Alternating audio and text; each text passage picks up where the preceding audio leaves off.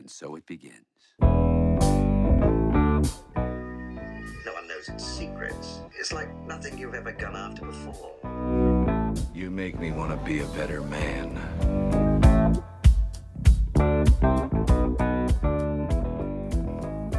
Hello, everyone, and welcome to Watching the Right Movies of the Rakowski Brothers. This is the podcast for people that enjoy going to the movie theater, or at least used to when we were able to, and maybe now you're stuck inside and trying to think you've already watched uh, all the Marvel movies uh, and all the other garbage on Netflix, uh, and you're trying to think, wait, what else could I find that's out there uh, for me that might open my movie palette for me? This is Ben and my brother Nick. We're here to take you through without uh, talking down to you. Absolutely, there will be no talking down. There will be not to you, but to Marvel movies. We will we will talk down to Marvel movies. There's so much more out there, people. You, you gotta you gotta broaden. There's DC movies. I mean, there's there are other things to see. Look, I'd rather watch all the Marvel movies than one DC movie. Uh, this is we're gonna get way off topic. I disagree with that, but we don't need to go into why that is. Yeah, look, I don't talk down. I, I don't have a problem with the Marvel movies themselves. Uh, I just hate that they've become so dominant that if Movies, yes, that, they, that- they it's, they're synonymous with what movies when that's not true. Yeah, Correct. Uh, I don't think there's anything wrong with liking them, uh, and if that's your if that's your jam, uh, uh, which is somewhat related to what uh, again, if anyone who's listened to this or know us at all, uh, know that we our jam is the James Bond movies, It's true. Uh, that is true. and it's not like you and I could argue that James Bond movies are on some other plane from the Marvel movies. It's just James Bond movies. There's, there's been approximately the same amount of James Bond movies over sixty years. 40 years, 50 years, 60, 60. 60 years, and they made in ten years of Marvel movies, and they don't again they don't dominate like uh, Marvel. But uh, No. for spy tales, do you prefer a good James Bond spy movie, or are you more in the Tinker Tailor Soldier Spy, uh, less shooting, more Yeah. stra- strange looks, dark alleys, uh, intuiting what this means type spy movies. Well, you know the answer to this. I love a James Bond movie. I prefer a James Bond movie. The Tinker Tailor Soldier Spy is a very good movie and, a, and an excellent um, uh, miniseries with Alec Guinness as George Smiley playing the role that uh, Gary Oldman played in the movie. Uh, but I have seen the movie of Tinker Tailor Soldier Spy. I've watched the miniseries, the eight-part miniseries. read I have book? read the book. I do not know what happens in at all. I I cannot tell you what happens. I can't tell you why people get shot at the end of the movie, and I'm like, oh, he did it, but I don't I don't know why that is. And I think that is a feature, not a not a. no, I think you and I bug. talked about this, and my friend and I, who saw it afterward, argued about what actually happened. I have no idea. So that is that I is, don't know that, that is my. It's quite frankly too far to the edge of everything's too weird. Right. And I- And I will be quite frank with you, there are times in some James Bond movies where I'm like, I don't know why they ended up there. It's, it's a little, I mean, there are some machinations that are, are, are too complex or too undercooked uh, to, you know, uh, totally explain. But uh, I would definitely, I got to get a shoot 'em up, got to give me, uh, you know, when it comes to spies, we want that international intrigue. Uh, and that idea, of course, James Bond is sort of England's post-war last gasp that we matter too. You know, we're all the, the Americans and the Russians might have all the nukes and all the money now, but uh, or all the power now. Um, but we're more sophisticated, and we can we can outsmart them in our own own little way. So there there is an element of national uh, glory days going on uh, in those movies, and they're so delightfully silly that they're fantastic. Or they used to be delightfully silly. Now they are depressingly uh, bloody and right self serious. Yeah, and I think, yeah, I mean, considering James Bond and Mission Impossible have to be my hands down top two movie franchises. Uh, Sure. I'm firmly in the And- blow 'em up spy movie camp, but I am more. I- but I am in the thoughtful spy book camp. You know, I like Yeah, the John le Carre. Uh, it's not Correa. Why is that I don't- accent I don't know what it is. I'm not. I speak Spanish, not French. All right, sure well, I think it's. John le Carre, but Sure. and rest in peace. He just he, he recently left us. So rest in peace, John Le Carre. And him and Yaphet Kotto. Speaking of, uh, Yes, speaking of Bond, yes, Bond rest in peace, Yaphet Kotto. uh, uh, but yeah, I mean, and Beverly Cleary. Yes, which I mean, I since we're just listing off. was unaware that she I was would've- I gotta tell you, I- yeah, I- I definitely thought. I mean, big, big ups to Bev, to Bev. too bad. Um, I, Who I'm sure she yes, could I have. I'm sure she could have written a ripping spy movie. Oh, absolutely. if she wanted to, if, if unless she was too focused on Ramona Quimby. Correct. Where were we? Uh, but we get? I don't know. Uh, yeah, I Well, mean, I guess I'm talking about saying, people who I, I enjoy a Cold War here. This is the, the drama is uh, in all about what's not being said and what's not being done and who's not getting shot. Uh, for Sure. example, The Americans is maybe one of my favorite, certainly my favorite shows of the past ten years. Uh, and almost, you know, you rarely because the violence almost never happens. It's so you know more a big deal when it does happen. Uh, hmm and whereas you know again James Bond is the right it's a joke even from the start the, the most famous spy in the world makes no sense uh, Right. you know uh, the whole point is a spy needs to be not known by anybody uh, when you actually Correct. when you actually have to respect that though it makes it for less exciting than a James Bond movie Yeah, and I, I mean, we've talked about this. I, I love how in they they don't follow one after another. Details that happen, they almost act as like sitcom episodes. That what happened at the as long as everything's back in order at the beginning, uh, at the end, you can start the next one without you know even dealing with the stories don't go from one to another. They're totally self-contained. I think you have hit the nail on the head with your two favorite franchises because in the Daniel Craig Bond era, the Mission Impossible movies have taken up that mantle of the uh, the. If you watch that first um, Mission Impossible movie, the stakes are pretty low Yeah. compared to nuclear annihilation and all the other things that go and on. in fact the most people movies. complain about the first Mission Impossible movie because they didn't understand Although it is a great movie. uh, but they, Yeah, they complain right. that they didn't understand what was going on uh, but again the first Mission Impossible is probably on my personal certainly Oh, top terrific. 10 if not top 5 But but unlike the Die Hard franchise, which also gets bloated and and self indulgent, it doesn't. The, the the Mission Impossible movies remain fun. They are the most consistently fun movies every three or four years when they come out, and that used to be true for James Bond. Uh, now it's like everything else, brooding and and it, this is not. We've talked about this. It's not Craig's fault. I like Yeah. Daniel Craig. It's uh, just the it's too too Jason Bourne-ish. But anyway, that's we have a we have a very specific James Bond sensibility, and we- we have not been served in the last ten years or so. and we've had to wait especially long for this one oh yes, uh, because of the no pandemic. time to die, but also no time to see the movie. Yes, but it, uh, Ba-dum. but but I feel that this movie, whether you It's call it not spy like a James not- Bond movie at all. No, Right. but I think but it does. It is much more fun than Tinker Tailor Soldier Soldier Spy, Yeah, and you which also is not can saying tell much because it's not hard to be more fun than that movie. Right. Although I think, I mean, I, anyway, I'll stump for Tinker Tailor Soldier Spy because the the fun of it is having all those British actors kind of jaw at each other, but still not understanding what they're saying. Again, it, it, it's got a great cast of both up and comers at the time and established people. It's a lot of fun. Um, although, but totally incomprehensible. This story, it must be said, is very comprehensible. I mean, you the the mystery of it is easy to figure out what happened Yes, uh, without feeling simplistic. I mean, it, uh, I know we, we just saw it, but uh, it the details are ironed out. It, I can't. I'm sure that holes exist, but it they're hard to think of. Uh, or gaps in the logic, but not really. Um, if there are gaps in the logic, it's why. Well, we'll talk about that. Uh, it's a it's a it's a terrific, tightly packed, one of the all-time great movies ever made in any genre, but certainly in the sort of Cold War noir genre, which it is a masterpiece of. and it is. The name of the movie? Yeah, Oh, you, you would like that little detail? I thought we were doing. I thought we were doing a thing where you don't get all the information, like Tinker Tailor Soldier Spy.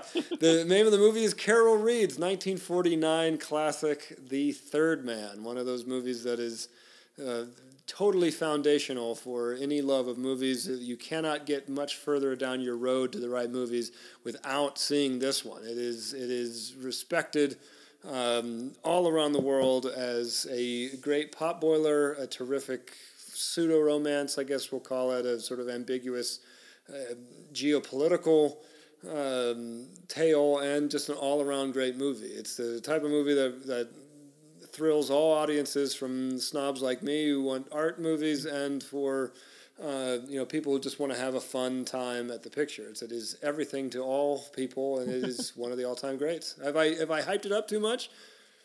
'Cause I don't think you can. No, actually. Uh, I mean, this is a quote from some Joker.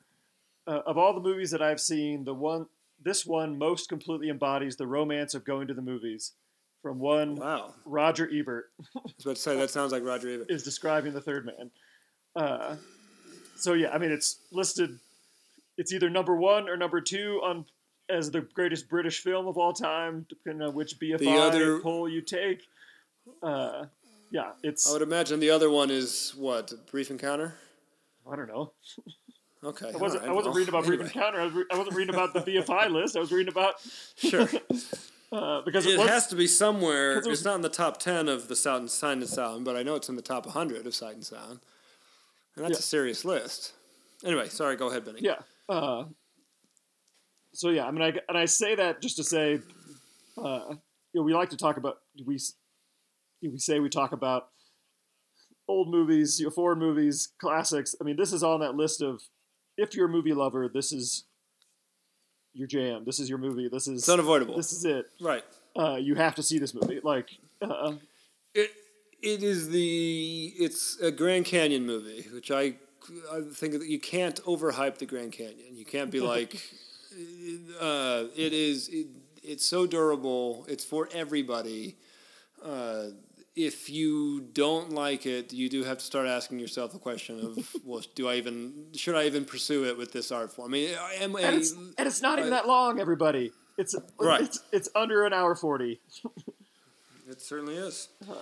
Uh, it's again, it just a, and you don't have to know. I mean, it take, you don't have to know much history, provided that you understand that there was a world war that took place in the middle of the last century. Uh, century. It again, but it, it's so much deeper. If you do know a little bit something about that, it's just a great. It's a it's a fantastic movie, and I'm so glad we're talking about it, Ben. And I think it's a perfect movie to end the season. Yes, we're gonna go out, go out with a bang, uh, Right. with this one. So, um, yeah. So who's in it? Who's Carol Reed? Why should I care? Uh, okay. Um, When was it made? Oh, Progressive. so, so yeah, nineteen. I mean, to me, the greatest thing is it was made in 1949 in post-war Vienna, which was still Yes. post-war Vienna because it's freaking 1949. Right, and in not only that, but you know, Carol Reed is an English director. He won numerous Oscars. I don't know numerous numerous Oscars, but his his big I don't know what claim to fame. This is his big claim to fame. Um, but his most mainstream success in its time was the movie Oliver, which won Best Picture in the late '60s. Uh, you know, this is obviously was 20 years after The Third Man. Uh, he's made a number of other great movies, but this is his his calling card. Uh, and it was an American production by David L. Selznick, who was uh, the the producer. You know, we're talking um, Gone with the Wind. Uh, Selznick productions were all over the place. The biggest movies. He was a very hands-on producer, and they fought like cats and dogs. He, you mentioned post-war Vienna. Selznick wanted to shoot the movie in, on sets uh, in Hollywood. Uh, wanted totally different casting and hated the music. I imagine we'll talk quite a bit about the music today. Uh, but uh, no, you know, all those things were totally wrong-headed, and uh, although wrong-headed but traditional, meaning you know it, it, has weird music. Again, we'll talk about more. Uh, shooting on shooting on sets is expensive and. In this case, unseemly, you know, uh, but that was kind of the point. Um, and uh, the casting, I don't know, the casting could have been different and still worked, although the casting now is so iconic, it, it's hard to even imagine it.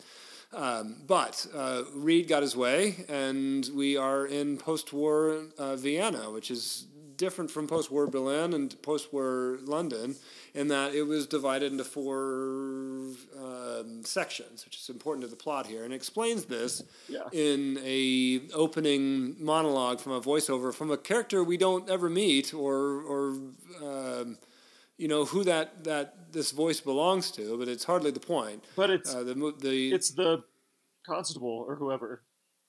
Oh, is it? Yes. Okay, I missed that. Because yeah, they, Uh, it's like completely unimportant, as you said, Yeah. uh, but it is Trevor Howard. Uh, No, it's not Calloway. yes, Is it? yes, Well, it's I- Calloway. it does yes. sound like him. Okay. Well, anyway, uh, well, uh, I'm sure there are, are experts in this movie screaming uh, at me. You're probably right.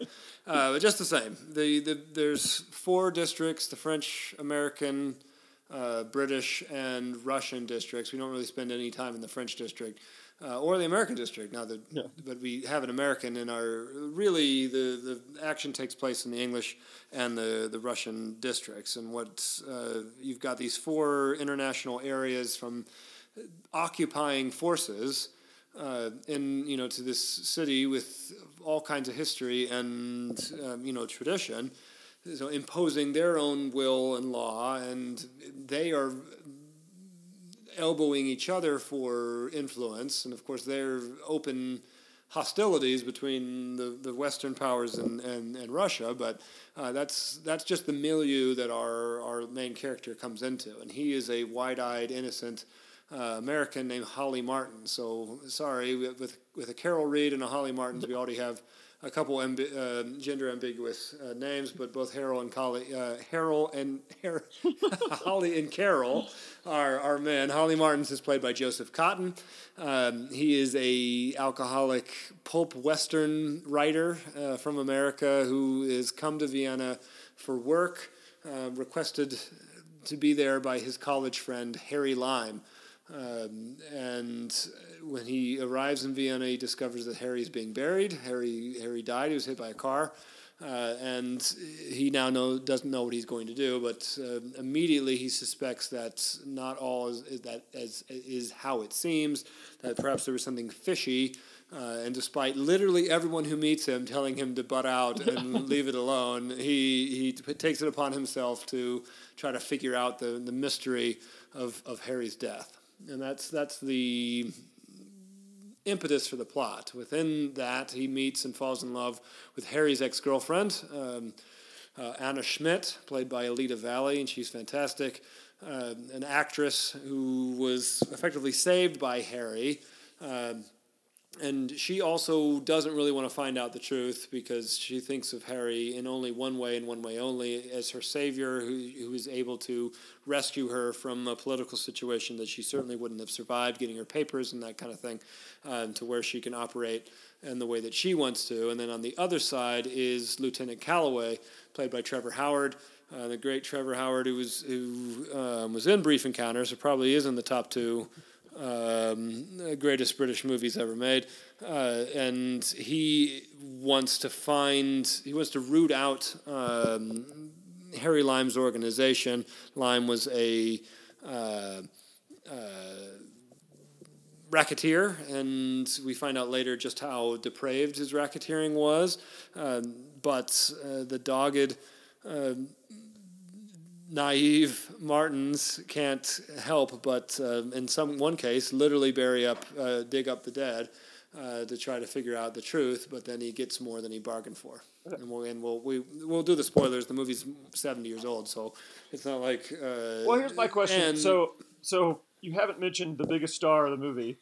Uh, Orson Welles uh, yeah, shows up but- as Harry Lime is alive. Ba-bam, he's alive. Do you would a movie like would a moviegoer go to this in 1949? No Orson Welles is in it. They have to know that he's Har- like I knew Yeah, only because I was like, oh, Orson Welles is Harry Lime. Okay, oh, in the beginning, Harry Lime's dead. I guess he's not because I'm going to see Orson Welles show up, so he can't be dead. Uh, Well, the yeah, because the opening credits list Orson Welles' name. It's not like there's any mystery about that. I it's not like I say don't know if the Seven that never lists Kevin Right. Uh, right, that's what I'm saying. You know, And I suppose it's possible that you could think that Welles was going to play a different character than Right. than, Sure. than Harry Lime. but when you're halfway through the But movie, is- you haven't met him, met, haven't seen Orson Welles yet. Yeah, it, it, you don't see him for an hour, and No. it is the greatest introduction in the history of movies. The part, God, it's so good. Actors it's dream so good. I mean, because the first hour everybody's talking about you. You feel, like I mean, he's effectively really only in three scenes, Yes. and they're unbelievably memorable, all three Yeah. of them. So everybody else does the work, and you come in and just clean up. It is a, a great performance with great casting. Uh, I don't know. I'm calling it a spoiler. I don't really think that it's it's meant to be a a big twist. Right, because you For the you reasons know you the mo- mentioned. you know that Orson Welles, who's like we're ten years after Citizen Kane at this point. Right. Although apparently, I don't know if it was Selznick didn't want him because he was quote box office poison at this point in his career. Uh, Yeah. But either way, he's your famous guy. You've named the movie The Third Man. You know someone who's dead, but there's a mystery about it. And Orson Welles didn't showed up. I don't think. I don't think. I think any audience member would be like, "Hmm, I wonder when Orson Welles is going to show up as Harry, as the Third Man." Harry, like, Right. like you know what's coming.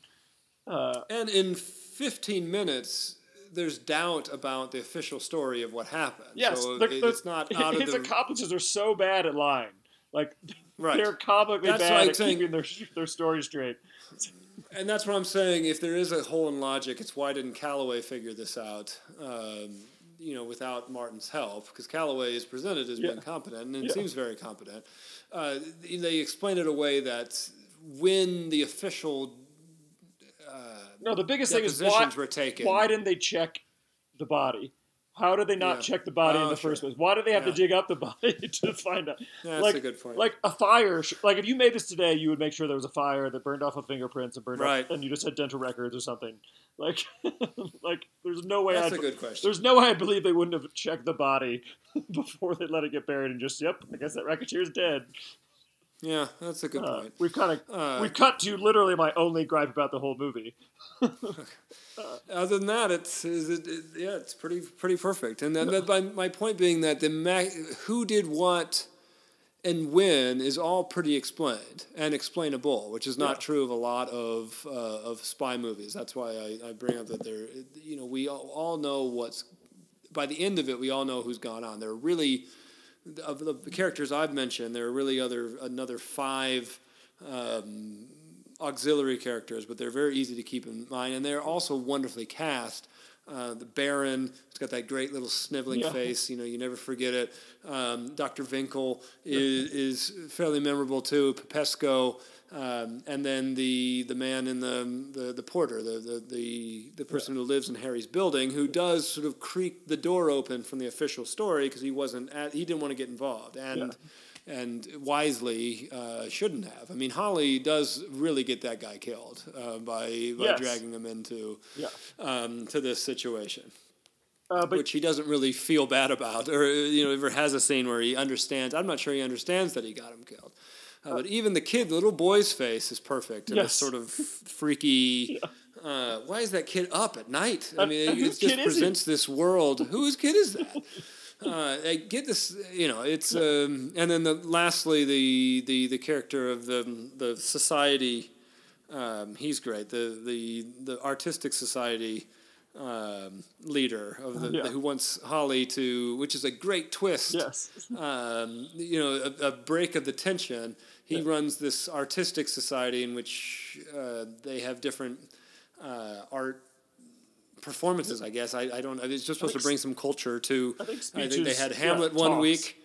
Oh, you're right. They They, they had Hamlet. Hamlet one week, and then the next week they had a. Um, uh, it was a striptease, sir, as, as Bernard Lee says. Uh, but it was supposed to be some sort of English, or sorry, sort of, I, I think, like a Dance of the Seven Veils type of thing. Anyway, Yeah. he invites Holly to speak on the, the nature of the modern American novel. When he and actually, and what's he's, he's the one funding, yeah, Holly to stay there.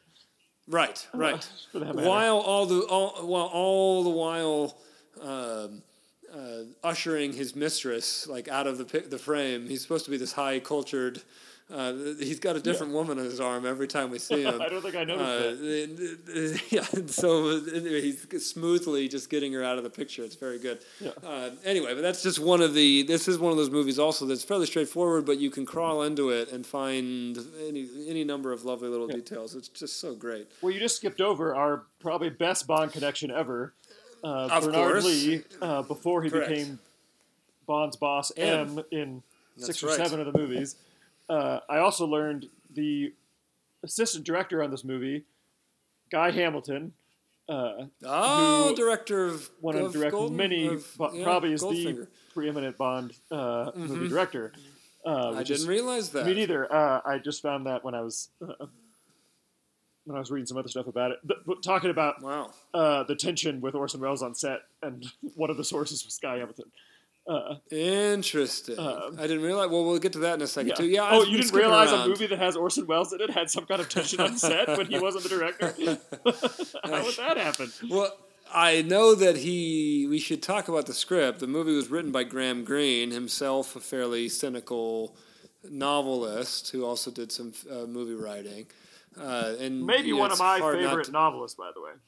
Oh, there you go. I- Well, yeah, I love Graham. So, got like- all the hallmarks. Right, I feel like we've just now gotten to maybe my favorite creative member of this of the creation of movie, which is Graham Greene.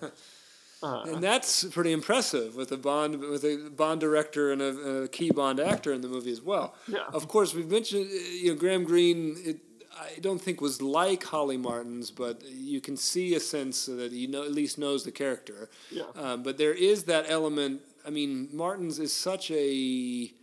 Uh,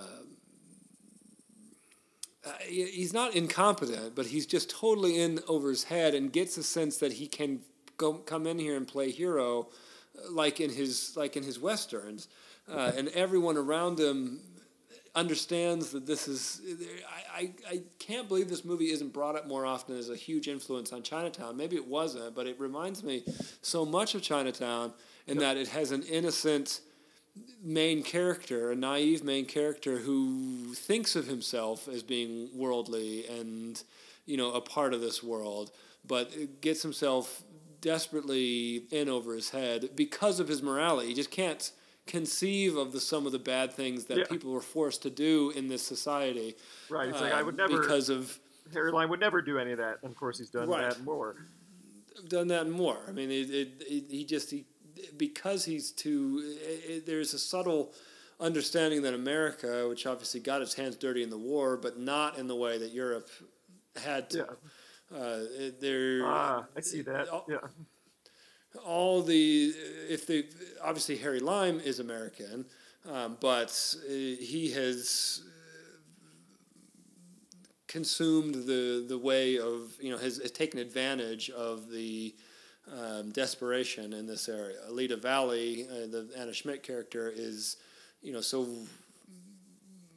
dead-eyed to the world as far as as far as innocence goes, and Calloway. Who I love how um, Callahan? uh, Molly Golly calls him Callahan. I'm, you know, I'm, I'm, English, not Irish, Yeah. and he can't. He that's a distinction that he would never understand or make. Well, it's all the same. Uh, Right. You know, what's the difference between an Englishman and an Irishman? Yeah. Uh, there's always right to the point that also with Doctor Winkle, uh, that's Winkle. You know, you can't yeah. get any. You can't No, say. I- yeah. uh, there is this sense of the American tourist, uh, you know, just Im- impressing his way of life or his way of thinking uh, on all these characters to the point that him thinking, I'm going to do the right thing as far as Harry Lime is concerned, getting this criminal off the street ultimately will win me the girl. I'm going to be the hero. Yeah. And the hero ends up with the heroine. And we'll talk about that when we talk about the end. But. Um, you know he's wrong on almost all accounts, except that something fishy has gone on yeah. I mean, uh, with Harry's. Yeah. He does. I'm not. He's. I'm not. I'm. I don't want to make him seem like a a, a dumb character. You know, a, a a fool. But he's a useful fool in some cases, and. Uh, you know he's def- he's just not as worldly as he, he's playing he's playing checkers when everyone else has been forced to learn how to play chess. that's a good way to put it. Uh, and he's good. He's a good checker player, but yeah, they're on another plane. Uh, because yeah, it's this weird time in Vienna where things, you know, weird stuff's happening. Uh, I I feel like, um, oh yeah, he's always wrong. Like yeah, he thinks right. He thinks he's getting tailed. He thinks he's getting picked up and taken, you know, to Mhm. the bad guys, and that's when he shows up to give this talk he's supposed to be giving, uh, which, which he, which he is, totally he- bombs. can- totally bombs. I mean, he is. It's a total embarrassment. Yeah. That's a great exaggerated Yeah. scene where everyone's Yeah, leaving leaving. In mass, and he's so embarrassed. the guy's trying to save fa- save his face, but he just can't do it. Yeah, Right. Uh, and he's not prepared for it. I mean, he's blown it off. He, he agreed to it and then forgets about it. That's really well set up and well done. I mean, the movie is unbelievably well written. Um, but we mentioned Orson Welles. His most famous speech in the movie allegedly was written by Welles, not by Greene. Or he just Uh, well, you- the folks saying he just he ad libbed it, I guess. Ad libbed it they on needed. I don't know if it's one sentence or a few uh, at the end. Yeah, he added that because they were like, "Hey, we need a few more." Like we know the scene needs a little bit more here. We don't have anything, and he ad libbed Right. that part. Uh, It's a pretty good part. I mean, it's a. I- It's I guess since we talked about great, that now, since we're going out of order, let's go to that. So yeah, he gets to meet Harry and Carol. No, Carol's the director. Holly right, uh, Holly. meet in the. But all people, but you'll notice also that Alida Valli, Anna, Schm- Anna Schmidt is all often calling Harry, pardon me, often calling Holly Harry Ah. to reinforce how many times. I mean, she's a, totally obsessed with him. She's wearing his uh, pajamas at one point Yeah. when he visits, when Holly visits, and she got the HL. But anyway, there's all kinds of people getting names wrong. But uh, yeah, he he They meets meet up with in- dis- in which the again, Ferris wheel. I- which I can tell you has happened in Bond movies. I'm pretty sure it's happened in a. I mean, it's happened in many spots. They always have a showdown, you know, a meetup in, Right. a, in a Ferris wheel. Uh, which I maybe it happened before this movie, but it seems like this may be the first movie it happened in. Uh, and I, just because it's a public spot, it's like, oh, right. Although, of course, it also in this place it's not that public, and yeah, he literally threatens to push his own friend out the door. Yes, and that's really well done. And he's saying because he has learned now that the reason why Harry is so despicable and why it makes he has been selling bootleg penicillin that doesn't work. Yes. It's been it's been diluted on the black market, uh, and he's trying to justify Harry's trying to justify himself up on this Ferris wheel uh, by saying, "Okay, you may judge me, but when you need to eat, uh, these seventy dollars a tube. Would you really? If I backed up a, dump, I'm I'm paraphrasing, I'm not just para, I'm poorly paraphrasing. Yes. If I backed up a dump truck of money into your driveway, would you really would care about any of these dots, these ants? Yes, Uh, yes, around. I would. You psychopath that's- is really the answer. Correct. and then intimates, would you like to join those Yes. ants from from seventy feet? If I push you out of this thing, and, and Holly wisely holds on to the um, to the senses that danger, Yeah. and that's one of the key points of why he decides to turn on him. And then Harry's Uh, like, which- ah, I was just joking. I would never have pushed my Right, friend. Like, I would. yes, you would. Right, he absolutely would, and I think he picks up on that, and is and one of the reasons why he's able to turn on him in a way that that, that Anna never does. I have been on that Ferris wheel, and there is a which is much much of a bigger to do now. Yeah, I can tell you, you can't just walk up to it and get on it um, like like they do in the movie. Um, but uh, there's a there's a portrait of a portrait. It's like a it's like a wall mural of Harry Lime uh, that's visible from that uh, Ferris wheel, and I've been to the doorway where he makes that famous entrance.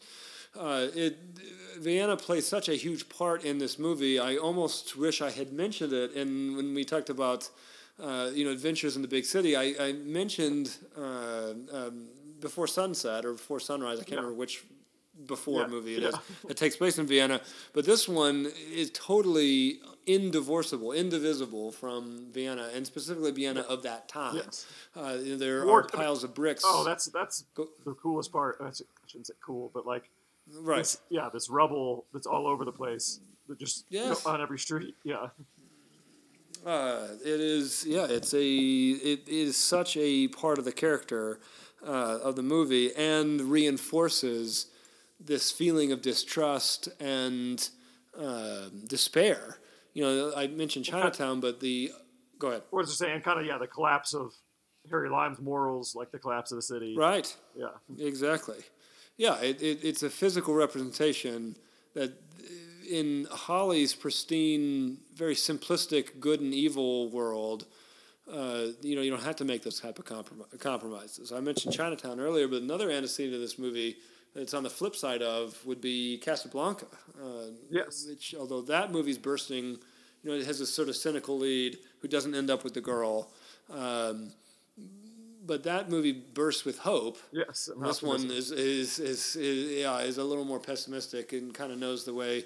And is a reminder that once the guns stop firing, it doesn't mean that, that the show's over. So, uh, anyway, it's a it's a great movie with time and place, and a um, but that still is relevant, or you know, is it tells a hell of a story two generations later. Yeah, and Orson Welles finishes the speech. Harry Lime finishes the speech with this thing, line about what the Italians did with all this meddling in internal wars. They created the Renaissance, and the Swiss had peace for 500 years, and they gave you the cuckoo clock. Uh, Right. Which yeah, that was, and I should I don't say he ad libbed it, but that was he, that was his contribution. He wrote it. He said it. Uh, and it's pretty, pretty un- it's pretty unfair, by the way, to the Swiss, cons- and also considering the Swiss didn't even invent the cuckoo clock, by the way. Apparently, that was in Germany. Ah, But we all cut. But it, it. But right, it gets the point across. Of it's one of those Yes. things like you only use ten percent of your brain. That's totally not true. But we all get what you mean when you say it. right. Uh, And in this case, he's saying no progress without uh, weakened penicillin for children. Exactly. My thing is- but what you're He's like, not doing exactly, anything great. He is not about you. Leonardo. Exactly. he. No. So, uh, but it's what's what, what that makes it even better because yeah, he is a psychopath. And But what you see, and I think what's so brilliant about the script, and what I don't think if you this was remade now, they'd have the guts to wait off on Harry Lime as long as they do, is that you both understand why you are rooting against him. You understand that, however, how he's charming. I mean, we'll, we'll, I'm sure we'll dig deeper into his entrance in a second.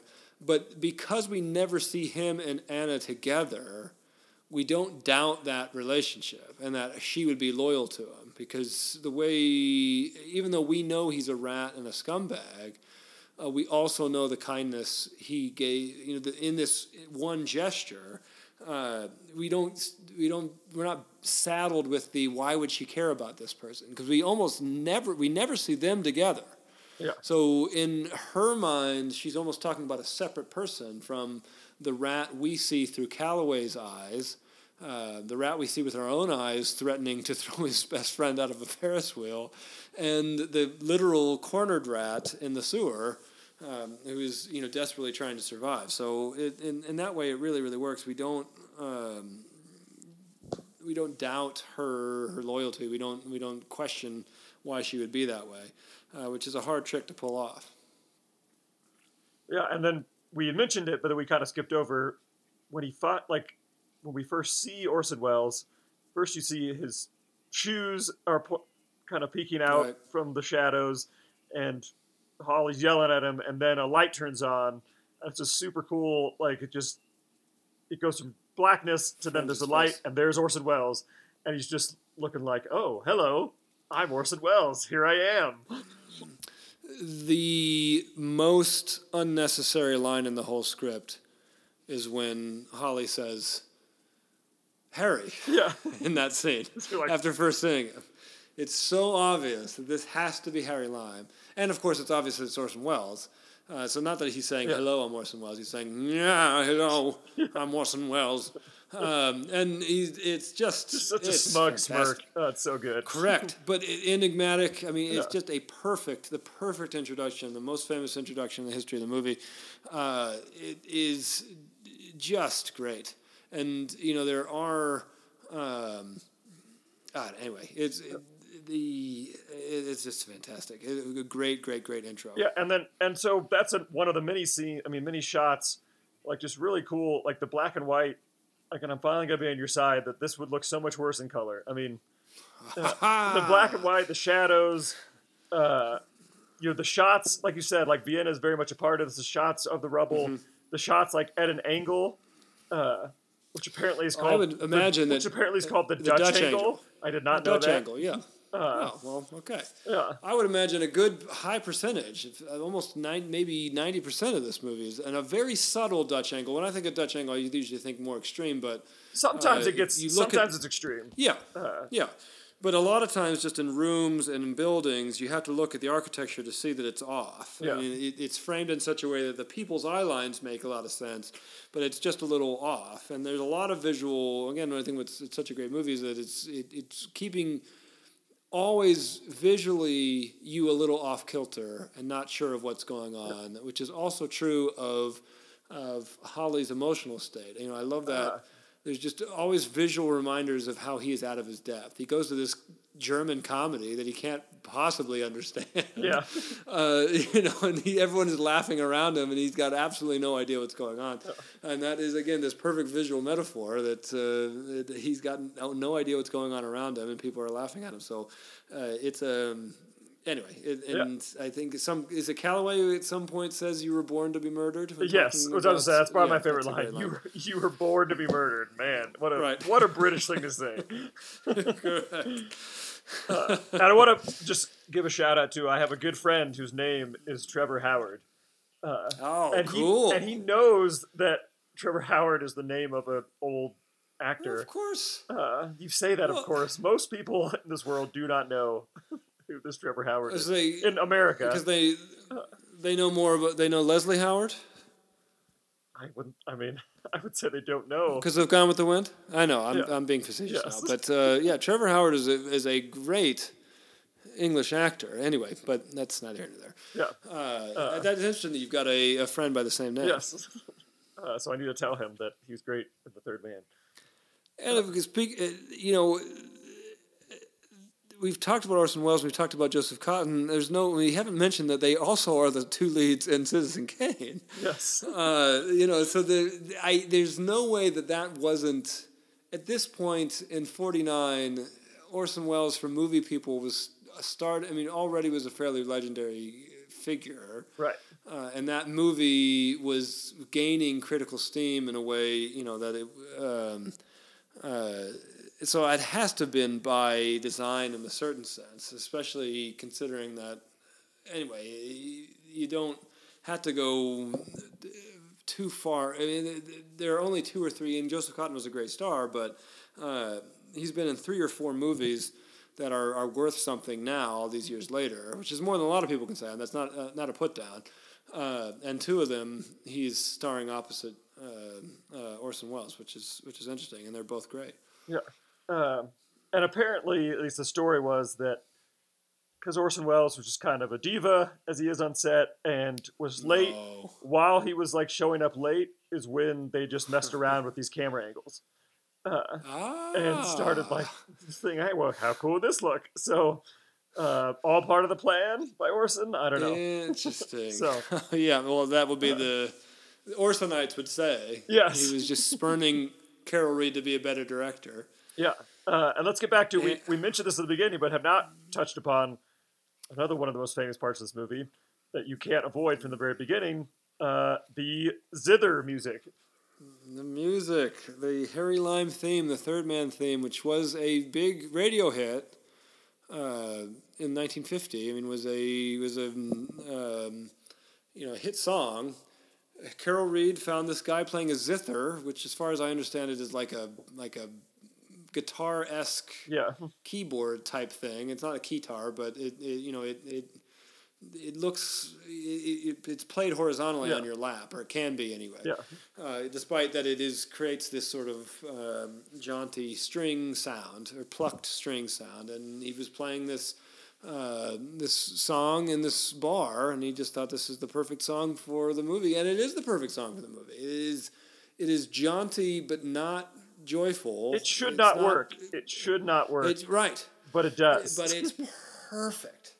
I mean, it's just perfect. It's this this sort of hollow sound. You know that the, all the joy has been taken out of it, even though it's upbeat and a little bit fast. I, upbeat only meaning that it it. It, it, it's not sad, and yet you can't call it happy in the slightest either. And it just this perfect um, uh, contribution to the movie. And unlike the Bond movies of today, they play the hell out of the theme. They they, they use it to Oh, they yeah. use it like it should be used as this sort of leitmotif of this fatalistic despair. Uh, you know, I mentioned Chinatown. There is this sense of forget it, Holly. It's Vienna. Um, that's exemplified by this, ba-dum, ba-dum, ba-dum, ba-dum, and it's just got this haunting yeah.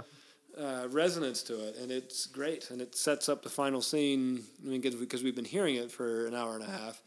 Uh, I, I know it's one of those things that it's hard to explain, and here we are dedicating ourselves to try to explain it. Yeah. You've said it as perfectly as you can. It shouldn't work, but it does. Yeah. Uh, by the way, yeah, he picked literally picked this guy off the street, Anton Karas. Uh, and that's something. he became instantly famous. Had to go on like these tours to play it, just playing the third man theme, which he hated. Uh, but he was like, again, he was playing on the street, like in front, you know, of Right. a restaurant to try to make it. This makes him insanely wealthy, but he hates it. And then when he's done, like with his commitment to doing these tours, he moves back, buys his own place that then he gets to own, and just goes back to being a regular guy in Vienna, which is pretty sweet, pretty sweet deal for this Hey. guy. That- That's the way it's supposed to work. Yeah. Uh, yeah, I mean, yeah, because I was like, really, this music is gonna be the whole time, but I was like, no, it works. uh, it does the job. Uh, so, all right, so then uh, let's get to then Orson Welles' third scene. So at this point, Holly Hamlet has changed his mind about turning him in, not turning him in, turning him in. Right. And I will say that was a little hard for me to identify with. Like, dude, the guy's poisoning children. Turn him in. Yeah, Like, but He's your old. He's not. We don't. He's not like your best friend. Although you did come to Vienna for him, so you're probably pretty good friends. But like, yeah, dude, he. I don't he, think he it's, almost pushed you out of a door. A doorway. Turn him in. You were doing the right thing. You were saving children's lives. Uh, like Calloway does. I think you're framing it wrong. It's not so much that he's going to turn him in, not turn him in. Well, I guess that literally is true. It's not like he's going to turn him in and protect him. He's just Yeah. going to skip town Right. without helping any further. Yeah. But anyway, go ahead. I guess, but I'm just like, wouldn't you want to stop the child murderer? I think you'd, you'd well, I, uh, yes, ideally. Yeah. Uh, and you also want to yell. You also want to. I mean, I want to say to Harry Lime, you know, you could have sold them for less of a markup. you know, you still could have made money. Or, or I mean, you could have sold them. Oh, no, you could have sold them for the same price, but not dilute them. You know, Yeah. you could actually sell Well, it. then a, you wouldn't have as much. That's the whole idea. so you get the more money. Uh, right. But anyway, uh, so he's finally decided he is, despite all you know, almost getting convinced uh, by Anna to not do it. Uh, although that also the part is so that Anna Wright says like he's not going to show up. He's too smart for that, but he does show up. Oh, he does show up. but Yeah, why I did he don't sh- know what his plan was. Yeah, that was pretty They- dumb. There was no reason for him to show up. He knows they're watching him. Right. But uh, anyway, he does show up, and then they have this you know fantastic scene chase through the sewers, uh, which again I feel like any movie after this oh, oh, is indebted to this movie. Sure. Uh, unknown unknown light source, but uh, a lot of light. yeah, And again, it would look totally silly in color, but in black Yes. and white, you know, the, the for sure. water on the ground is it's like it's generating its own light. It's just, I mean, it just is great. Perfect. yeah, and that by the way, Orson Welles had a big problem with that scene because it was extremely dirty, and he's the one in the Yeah. muck getting dirty, and they did have to finish some of that on a stage because he refused to do anymore. I can see that. I Yeah. don't. I don't necessarily blame blame him on that. Yeah, for that Come one. on, buck up, guy. Because yeah, I mean, he literally has to get his hands in the grime. Mhm. Uh, in that they do, you know, then they, they have a standoff that also is a pretty sweet shot. Uh, of, you know, he has him, as it as of course inevitably turns out, it's Holly and Holly him. Lime. After Lime's been shot, uh, but he's kind of reaching for a gun, and then you hear a gunshot, and then you know, the shadow comes in, comes out of the smoke, uh, and you see that it is Holly, and that he must have shot uh, his friend. Must have, yeah, you, yeah. That's how it goes. That's how you, you you mess around with racketeers. Eventually, you're gonna have to you have to put them down. And uh, it's one of the only two. I mean, except for all the children, of course. Uh, the the poor Bernard Bernard Lee him gets it as well, and he's he's really. I mean, we, we brushed over it. Not only is it, it's not like a cameo. Of course, he wouldn't have Right. it's not like a, a trivia question. He's really good in the movie. He's Yes. this sort of gentle giant. You know, he punches Holly in the first five minutes and apologizes right afterwards. Sorry, sir. You got to be more careful. Yeah, Uh, and the one you know, he he's ha- the one who likes just- his books. Yeah, he loves his books, right? Uh, he, he's really terrific, and you do feel legitimately bad. In fact, I think that's more so than the kids, because you don't because it can't be that graphic. You don't get a sense. It's abstract what he's doing to these children. Yes. They go to a a children's hospital where the kids are suffering, which I think would be louder than that, but uh, that's neither here nor there.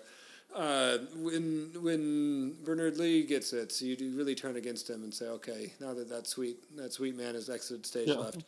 Uh, I feel like they should have done what they did with Cosmo and, and the fugitive, and only had him, you know, get his face bashed in and then uh, brought Somehow- out on a stretcher, not not fully killed him. Somehow live, yeah. Easily he could have lived right. and not. It wouldn't have taken anything away. Correct. But you, it really does turn you against Harry at that point. Yeah. Of course, you already are. But it, and then it is, of course, it has to come down between the two of them, and, and Holly has to do what he has to do. And he finally And it's does. done. He, Yeah. And so we end where we started at his funeral. Uh, of course, Yeah. the first time, the first funeral was not Lime's funeral, but that's a great payoff, setup payoff, Yeah. in which we see the funeral and the great road leading up to the Yep. to the uh, cemetery, uh, with Alida Valli walking along in the first shot, and then in the, the last scene, we're back there actually burying the really the real um, the real Harry Lime, and Holly is needs to be rushed to the airport to get out of town, but he again in his simplistic mind thinks, well, okay, I've saved the day. Um, that means Never got a shot at this girl. Right, I I'm clearly in love with her, and I've and, and have uh, expressed as much, such as it is. And I think she has affection for me, so I'm gonna hang back here and wait for her to walk to me. And it's one of my favorite closing s- shots in the history of movies. It's a long take with the zither music while she's walking um, from far away. He's in the foreground, she's in the background. She walks, gets closer and closer and closer, and walks right by him. Never even looks at him. Uh, and then he has this perfect little cigarette, uh, you know, lights the cigarette, throws away the, the match in the kind of que sera, sera kind of way. Uh, and it's just perfect. All right. So Uh, when you because right, and so we, I mean, we, the audience, and Holly are waiting to see is she going to stop and talk to us or talk Right. to him, right? Uh, and so you've seen this multiple times. So you were. Do you remember when you first saw it? Did you think she was gonna turn and talk to him, or yeah, or well, what? that's, Because that's what. Yeah, I was. I didn't know what. I, dec- I guess I did not expect her to just keep walking. Necessarily. And that was the original ending, Yeah. right? Because it is totally audacious. This, although so simple, I Yeah. mean, she doesn't acknowledge him at all. yeah. It is a resolution that doesn't feel like a resolution. I mean, it's an un- irresolution, I guess, for him. Uh, but this it's also perfect. She doesn't. She's she's closing the chapter on. The, I don't want anything to do with you. And also, I told you that I'm never going to leave this person, even if he leaves this earth. Uh, and you're the one who killed him. Why would I thank you for that? But we're just so trained for that type of good versus evil happy ending Yeah. that yeah it, it feels like she's compelled that she has to speak to him my i guess it's impossible for me to put myself in that frame of mind of Right. the first time i saw it um, but I, I guess my assumption would be that she would stop and talk to him and we won't hear what they said but it would leave on this sort of hopeful note of now their relationship can begin Yes. and that was i think the original ending like graham greene which is hard for me to believe as cynical as he is And he's the, the Uh, book right. The book usually has the to sad ending that they, but no, he Right. they, there was a bunch of fighting, and he really wanted it. Like everyone was arguing about how to end it, and but Graham Greene since was like, nope, that was definitely the right way. Uh, that was the perfect ending. But it is different than how the he- way it is now Yes, the, But he wanted he wanted her to uh, grab his arm or you yeah. know, so or- come to him and you know, then right. start, like you said, start talking, and you can take it from there, or at least she's giving him a Mm-hmm. chance. Whereas this is pretty unambiguously, she's giving him the cold shoulder. I'm never going to see you again. Correct. Icy. I mean, the frigid Yeah. shoulder. Oh yeah, which Anyway, is pretty good. I mean, great. and, you, and it's more power to her. I mean, Good. Yes. Good for her. She even though again we should objectively agree with Holly, he did the right things. Yeah. you know. Yeah. Eh, but uh, again, in her mind, put, putting it in the geopolitical arena, she's been tossed around by all these other governments and people t- telling her what's right for her. yeah, including Harry to a certain sense. So she's just done with it, and it's Yeah. it's a it's a great ending. yeah, it sure is. Uh, and yeah, that's why this is one of the greatest movies of all time. Uh, and yeah, definite thumbs up. Uh, yeah, I guess I just should say if when you think, oh, old movie, old black and white movie, like no, it's extremely engaging and exciting.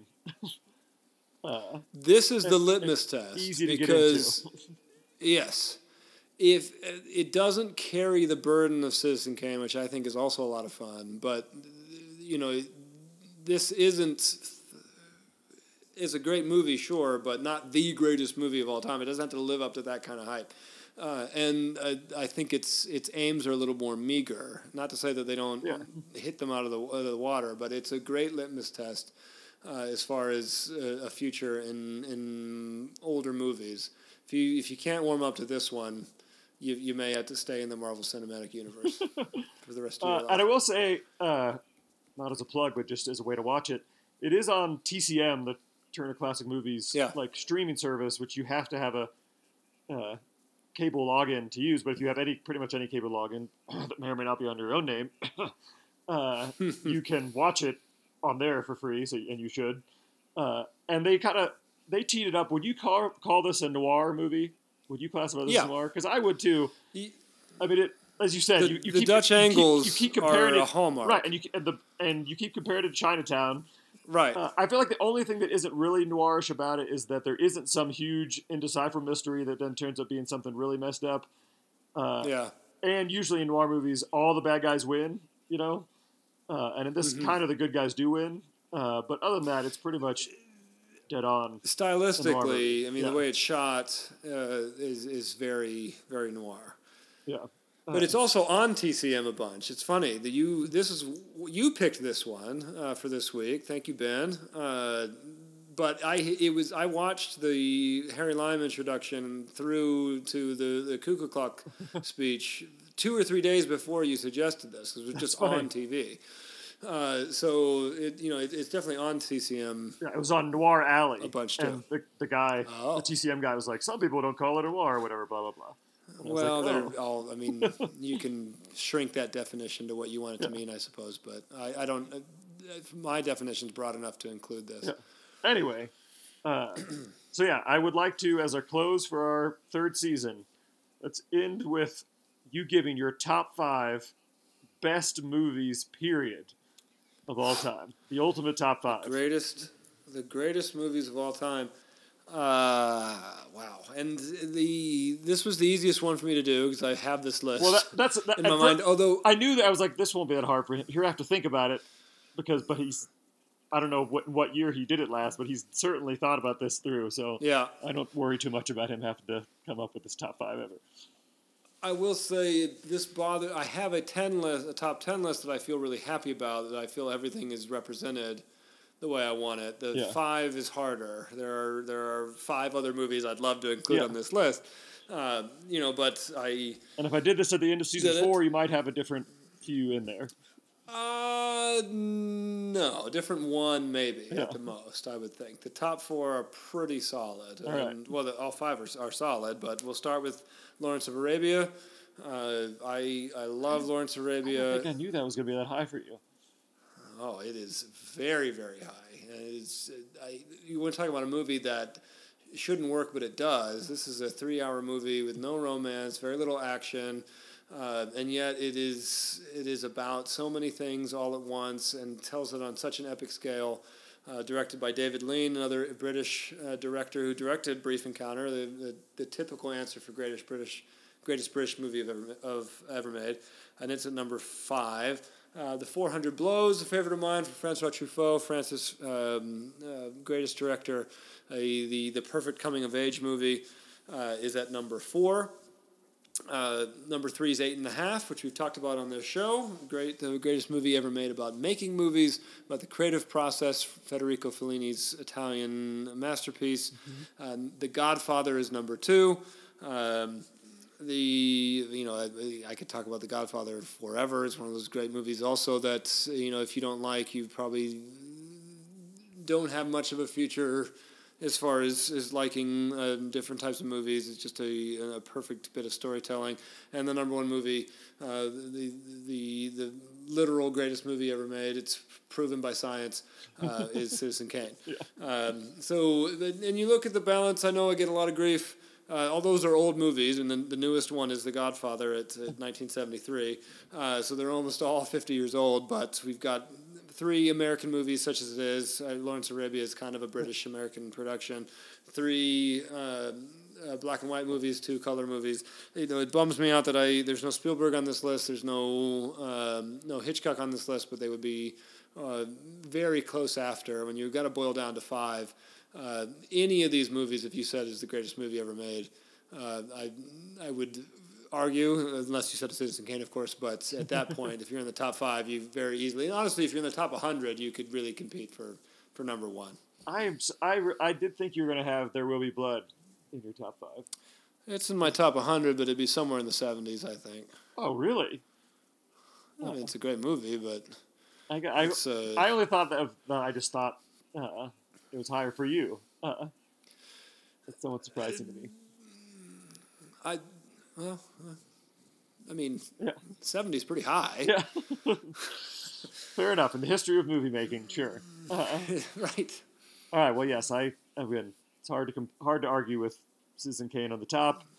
Uh, but if you'd like to, uh, and give us your top five uh, best movies of all time, and let's because Nick and I very much know the difference between best and favorite. Favorite, that's right. Uh, and of course, I feel like it's impossible to make a best without somewhat your favorite involved in it. But uh, there is Jaws, Jaws is my all-time right favorite. exactly. Movie, I know number Jaws is your favorite, movie. so but it would be in my top 10 or 15 of best Yeah. too. So it's Yeah. not like they're that far apart. right. Uh, but when you talk best, you can put your own favorite, so uh, a little bit higher than you would. Uh, but yeah, That's I think right. that's a great greatest. Uh, you want to tell us your greatest movies? Uh, let us know at watchingtherightmovies at gmail.com. Uh, this is it for season three. Uh, we'll see back. See if we'll be back in a few months, maybe for season four, uh, unless either of us have another kid, which I think both of us aren't planning on doing that. So we should still have time. Not in the next couple months, for goodness sake. Well, I hope not. I'd be surprised. It would. Uh, well, I don't. We both have. We both have two children. I don't think we need a third man of our own. oh, grand. But, Ta-da. but neither of us have two boys.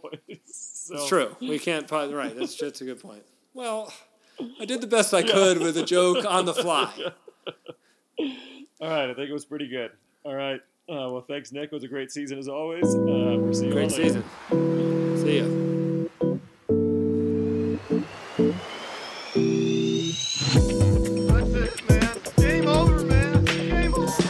I do wish we could chat longer, but I'm having an old friend